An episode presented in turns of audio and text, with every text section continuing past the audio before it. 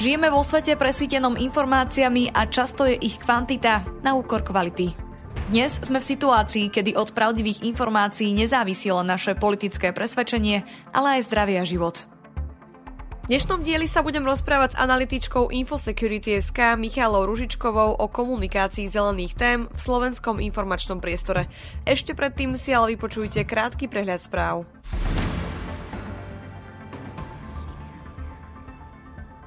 Spoločnosť Meta uviedla, že pozastavenie účtov Donalda Trumpa bude v najbližších týždňoch zrušené. Sociálne siete sú pre bývalého amerického prezidenta dôležité, najmä pre potreby kampane pred prezidentskými voľbami v roku 2024. Nemecko potvrdilo, že európsky spojenci pošlú na Ukrajinu približne 80 tankov Leopard 2. Medzi ďalšie krajiny, ktoré sa pravdepodobne k Nemecku pripoja, patria Polsko, Španielsko, Norsko a Fínsko. V Nemecku bolo 5 osôb obvinených z údajného sprísahania krajnej pravice proti nemeckej vláde. Štyria muži a jedna žena sú obvinení z plánovania únosu ministra zdravotníctva a zvrhnutia vlády. Verejným orgánom v Holandsku bolo odporúčané, aby sa vyhýbali používaniu TikToku. V Európskej únii a USA totiž v priebehu posledných týždňov narastli obavy, že platforma predstavuje nebezpečenstvo pre súkromie. USA obvinili Google zo zneužívania monopolu v oblasti reklamných technológií. Od roku 2020 ide už o piatu protimonopolnú žalobu podanú americkými úradmi proti spoločnosti Google.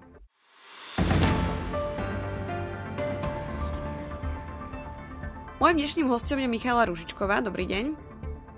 Dobrý deň, prajem. Nedávno ste pracovali na monitoringu slovenského infopriestoru s ohľadom na komunikáciu zelenej dohody. Ako je táto legislatíva na Slovensku prezentovaná? No, v prvom rade sa o zelenej dohode na Slovensku informuje pomerne slabo. To môžeme s istotou povedať. My sme podstate skúmali skôr obsah, ktorý bol publikovaný počas minulého roka na Facebooku ale v zásade môžeme povedať, že ten do veľkej miery odrážal aj taký ten celkový diskurs o téme, keďže v podstate Facebook je stále pre Slovákov tým základným komunikačným kanálom. Využívajú ho nielen rôzni dezinformační aktéry, ale samozrejme aj politici, aj mainstreamové médiá, takže môže slúžiť stále pre vytvorenie určitej základnej predstavy o komunikácii tej danej témy. Ako som teda hovorila na začiatku, tá komunikácia o zelenej dohode bola pomerne slabá a podľa mňa aj nedostatočná.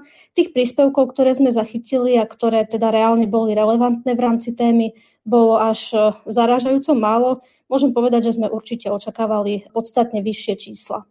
Čo je možno zaujímavé, napríklad v Českej republike je táto téma komunikovaná o dosť viac, pričom tvorí v podstate základ aj pre rôzne konšpiračné teórie, aj pre dezinformácie. V slovenskom infopriestore sme si takýto vzorec alebo fenomén nevšimli a v podstate na čo sme konštantne narážali, bol skôr nezáujem tú tému komunikovať.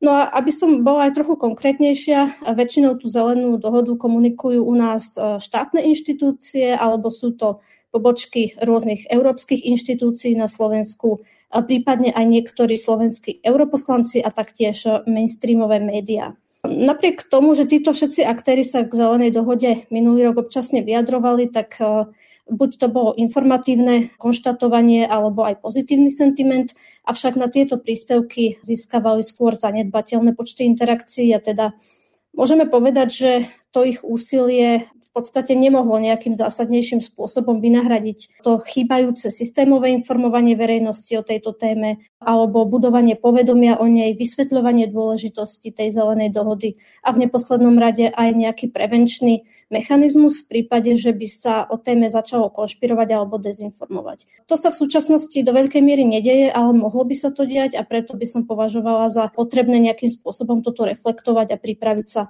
aj na možnú sériu tých konšpirácií alebo dezinformácií. Pravíte, že v slovenskej verejnosti panuje nízke povedomie o tejto téme. Mohli by ste teda zelenú dohodu priblížiť našim poslucháčom? No áno, samozrejme. V podstate, čo môžeme na úvod povedať, je to právne nezáväzný dokument Európskej únie. On bol predstavený v roku 2019 a čo je dôležité, v podstate stavia na takom základnom presvedčení, že Európska únia má určitú kolektívnu zodpovednosť alebo povinnosť transformovať ako svoju ekonomiku, tak aj celkové fungovanie spoločnosti a to takým spôsobom, aby boli dlhodobo udržateľné. Zároveň tá zelená dohoda je aj takou cestovnou mapou, to znamená, že načrtáva určité smerovanie k dosiahnutiu cieľov Parížskej klimatickej dohody. No a samozrejme tým základným cieľom eh, je preto dosiahnutie klimatickej neutrality a to do roku 2050. Aby som možno v krátkosti vysvetlila aj podstatu toho samotného dokumentu, on sa delí do takých troch základných častí. Tá prvá časť zelenej dohody sa zameriava na transformáciu ekonomiky, to znamená, že sú tu rôzne ciele v oblasti napríklad dopravy, energetiky, taktiež priemyslu alebo poľnohospodárstva, čiže to sú skôr také praktické veci. Následne druhá časť tej dohody rieši úlohu a postavenie Európskej únie, čiže nejaké predstavenie toho, akú úlohu alebo alebo aké postavenie chce mať Európska únia v medzinárodnom boji proti zmene klímy. Z tejto časti v podstate vyplýva, že chce preberať úlohu globálneho lídra. No a tretia časť e, dokumentu predstavuje tzv. Európsky klimatický pakt. Ten v podstate poskytuje možnosť pre participáciu verejnosti na tej celkovej zelenej transformácii. Napríklad to môže byť prostredníctvom zdieľania vedomostí alebo rôznych ďalších mechanizmov, ktoré sú v tejto časti popísané. Aby sme si možno vedeli tieto veci nejako lepšie predstaviť, tak môžeme uvieť nejaké príklady tých konkrétnych opatrení, ktoré vyplývajú zo zelenej dohody. Veľmi známe je napríklad opatrenie, ktoré zakazuje predaj aut so spaľovacím motorom od roku 2035, alebo takým základným príkladom môže byť aj finančná podpora uholných regiónov. Tá je v podstate smerovaná k snahe odstaviť uhlie ako energetický zdroj, teda to fosílne palivo. No a ešte by som sa možno rada vrátila k charakteru zelenej dohody alebo k jej záväznosti, keďže z tohto v podstate často vyplýva alebo vzniká určité nepochopenie. Ja som spomínala, že ide o právne nezáväzný dokument. To znamená, že je to určitá stratégia alebo také načrtnutie smerovania únie v tých zelených otázkach, ale aby tie jednotlivé opatrenia mohli byť aj reálne zavádzané, tak v podstate musia byť legislatívne zakotvené. No a preto bol eh, v roku 2021 prijatý ako Európsky klimatický zákon, tak aj balíček legislatívnych návrhov, ktorý je známy ako Fit for 55 a tu sú tie opatrenia potom rozpracované o mnoho podrobnejšie. Ako je celkovo nastavená slovenská spoločnosť voči zeleným témam? Má o ne záujem alebo ide o marginálne otázky? No ja osobne mám pocit, že veľká časť slovenskej verejnosti stále nereflektuje tú závažnosť hrozieb, ktoré vyplývajú z tak rýchleho oteplovania klímy, akého sme v podstate teraz svetkami. Oni, tieto hrozby vyplývajú pre celý svet a v podstate teda aj pre každého z nás. To, čo ja vnímam v rámci diskurzu o zelených témach na Slovensku, je v mnohých prípadoch skôr také zužovanie tej debaty na otázky, ktoré dnes už nie sú úplne aktuálne a tiež e, ich riešenie v boji proti zmene klímy nie je úplne dostatočné. Čo tým chcem povedať, je v podstate to, že v našej spoločnosti stále pretrváva určité neudržateľné správanie a veľká časť e, tej verejnosti nevníma ani zmenu klímy, ani úpadok životného prostredia alebo e, stratu biodiverzity ako nejaký závažný problém a logicky teda nevníma ani to systematické pokrývanie tejto témy na úrovni politiky ako nejakú prioritu. Ak sa pozrieme na aktuálne štatistiky, tak napríklad z prieskumu Nielsen Atmosphere Slovakia, ktorý bol realizovaný minulý rok, vyplývalo, že e, Slováci považujú ceny energii za hlavný dôvod, prečo je potrebné znižovať spotrebu energií v domácnosti. Takto v tom prieskume odpovedalo až 66% opýtaných a tie ďalšie dôvody nasledovali až s pomerne veľkým odstupom. Napríklad tam bol dôvod nejaká osobná snaha efektívne využívať energie, to uviedlo 17% tých odpovedajúcich a klimatická kríza bola v podstate dôležitá iba pre 7% respondentov, čo je teda pomerne málo. Aby som ale tým slovenským občanom úplne nekrivdila, v posledných rokoch si určite všímam aj celkom zásadný rast záujmu o tému klímy a ochrany životného prostredia, a to hlavne u mladých ľudí. Oni častokrát dokonca pociťujú takú tú klimatickú úzkosť alebo obavy z vlastnej budúcnosti a môžeme povedať, že to ich v podstate aj nejakým spôsobom motivuje alebo poháňa, aby sa o tie témy zaujímali, aby boli aktívnejší.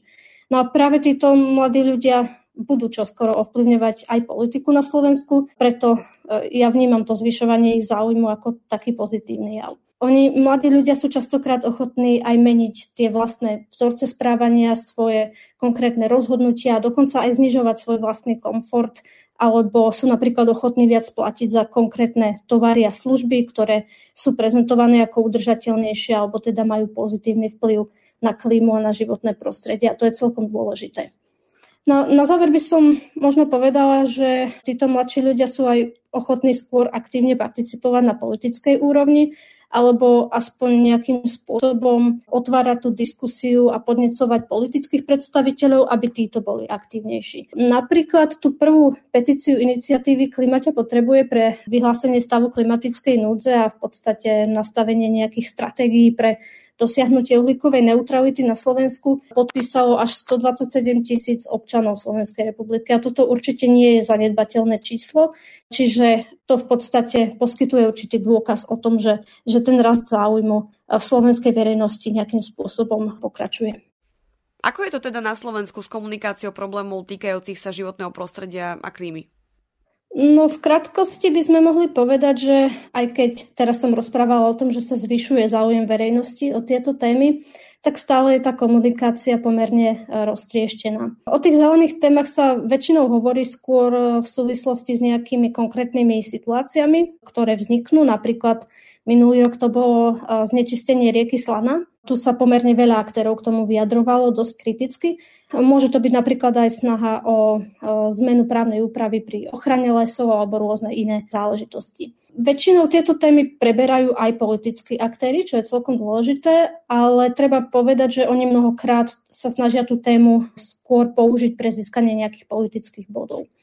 No a čo sa týka zmeny klímy, tak e, tu väčšinou komunikujú najmä rôzni aktivisti a skupiny, ale môžu to byť aj mainstreamové médiá, aj tie sú už v posledných rokoch pomerne aktívne pri tej komunikácii. Tu ale treba ešte dodať, že to samotné množstvo obsahu, ktoré e, je teda publikované, samo o sebe nezaručuje nejakú zásadnú zmenu v myslení alebo v nastavení tej verejnej mienky na Slovensku. Ono mnohokrát tých príspevkov e, napríklad zo strany mainstreamových médií je pomerne veľa, ale nedokážu určitým zásadným spôsobom osloviť to publikum. Sú zelené témy vo všeobecnosti zneužívané ako téma pre šírenie konšpiračných či dezinformačných narratívov? Určite áno. Podobne ako množstvo iných tém, tak aj vo všeobecnosti, ale aj na Slovensku sú tie otázky klímy a životného prostredia aj súčasťou nejakých konšpiračných teórií alebo dezinformačných narratívov, ako vravíte. Tu treba povedať, že ona existuje celkom široká paleta tých narratívov. Dajú sa rôznym spôsobom kategorizovať, napríklad v závislosti od toho, do akej miery spochybňujú ten vedecký konsenzus o klimatickej zmene, alebo teda celkový konsenzus v rámci vedeckej komunity, alebo niektoré dokonca spochybňujú aj samotnú existenciu zmeny klímy. Čiže na základe toho môžeme určitým spôsobom identifikovať nejaké skupiny tých dezinformácií o klíme. Napríklad to môže byť odmietanie samotnej existencie zmeny klímy, môže to byť popieranie jej negatívnych vplyvov alebo také zľahčovanie zmeny klímy. Niektorí napríklad tvrdia, že klíma sa síce mení, ale pre nás to má skôr pozitívne než negatívne účinky, napríklad teplejšie alebo môžeme využívať nejakú rozmrazenú pôdu na poľnohospodárstvo a podobne. Samozrejme je to skreslené vnímanie. Môže to byť napríklad aj bagatelizácia tých klimatických opatrení, čiže aktéry hovoria, že tieto konkrétne politiky nepotrebujeme, alebo to môže byť, čo je celkom zaujímavé, dehonestovanie tej klimatickej vedy alebo aj konkrétnych odborníkov, čo celkovo teda podkopáva aj nejakú snahu príjmať tie konkrétne opatrenia na politickej úrovni. Povedala by som, že veľa z týchto kategórií je aj prepojených na takéto konšpiračné myslenie u ľudí, keďže napríklad sa spájajú s tým presvedčením, že e, zmena klímy môže byť iba nejakým výmyslom globálnych elít, korporácií alebo nejakých medzinárodných organizácií a ich cieľom v podstate má byť obmedzovanie tej slobody ľudí, môže to byť e, snaha nanútiť im kupovanie nejakých konkrétnych výrobkov alebo podobné veci.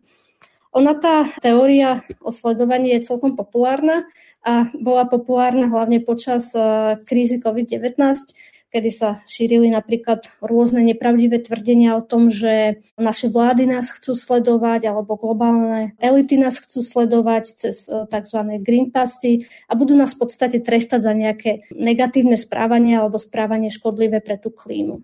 Na záver by som možno zhrnula ešte niekoľko takých zaujímavých narratívov, ktoré sme si všimli na Slovensku. Keďže napríklad toto ovládanie globálnymi elitami nie je na Slovensku až také populárne, je to skôr niečo, čo sa objavuje v zahraničí, napríklad v Spojených štátoch a podobne. Na Slovensku e, sa v menšej miere objavoval napríklad narratív o klimatickom alarmizme, to je v podstate taká predstava, že rôzni aktivisti alebo tá vedecká komunita hovoria o klíme nepravdy a v podstate sa snažia iba získať nejakú pozornosť verejnosti a zbytočne ju burcovať kvôli tej nepravde.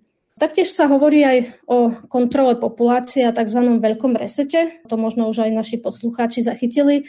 To je zasa konšpirácia, e, ktorá tvrdí, že tie rôzne mitigačné opatrenia sú súčasťou nejakého veľkého plánu elít alebo globalistov, ktorí sa snažia týmto spôsobom presadiť e, tzv. klimatické lockdowny a tie majú v podstate predstavovať nejaký ekvivalent toho e, uzatvárania alebo obmedzovania ekonomiky počas tej krízy COVID-19.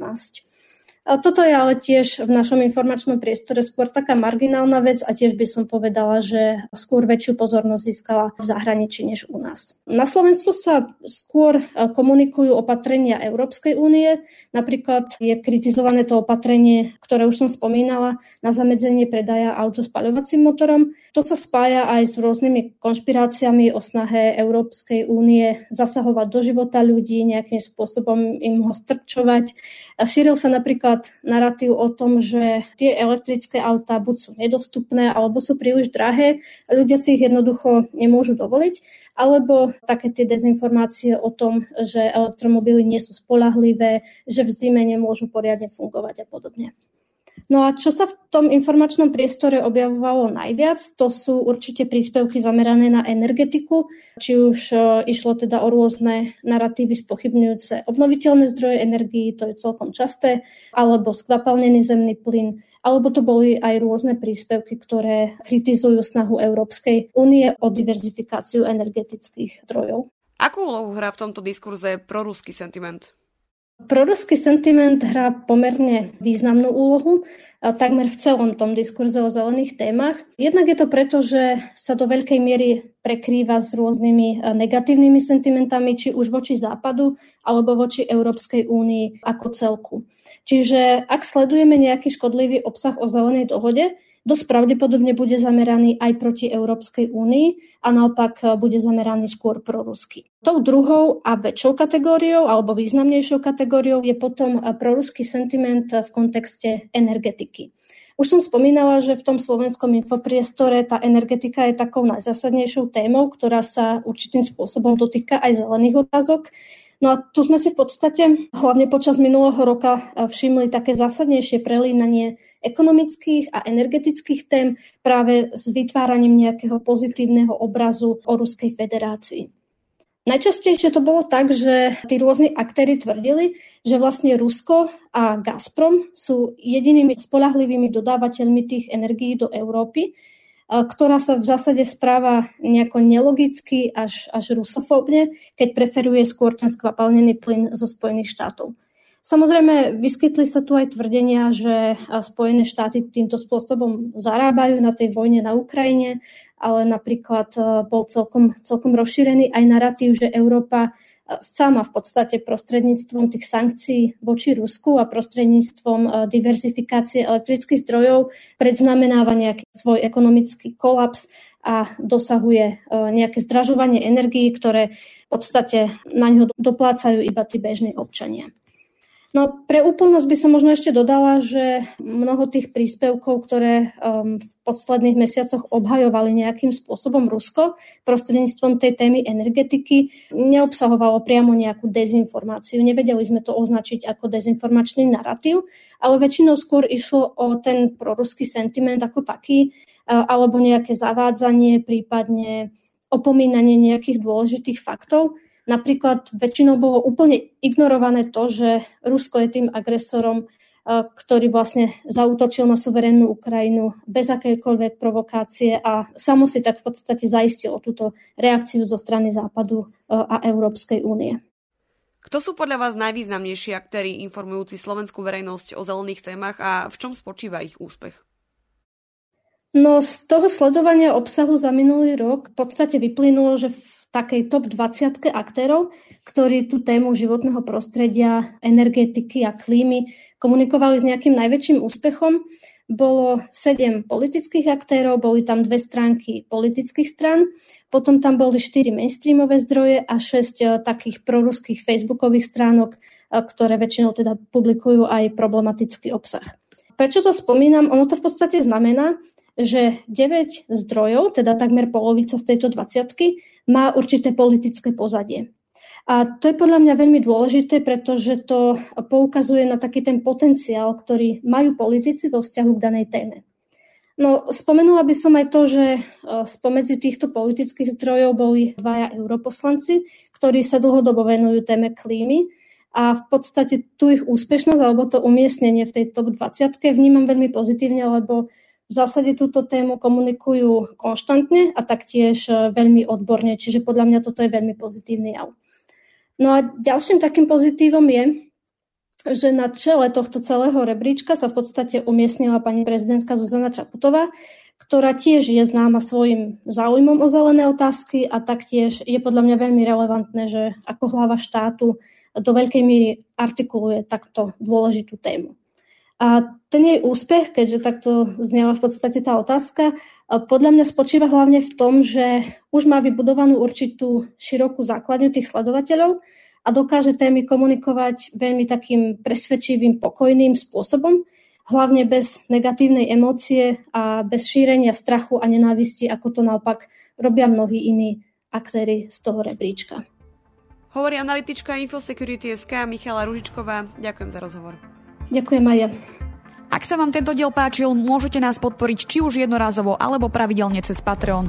Umožnite nám tak vytvárať nielen kvalitný obsah, ale tiež budovať komunitu ľudí, ktorí rozumejú potrebe zdravého a transparentného infopriestoru. Viac informácií nájdete na stránke infosecurity.sk v sekcii podpora.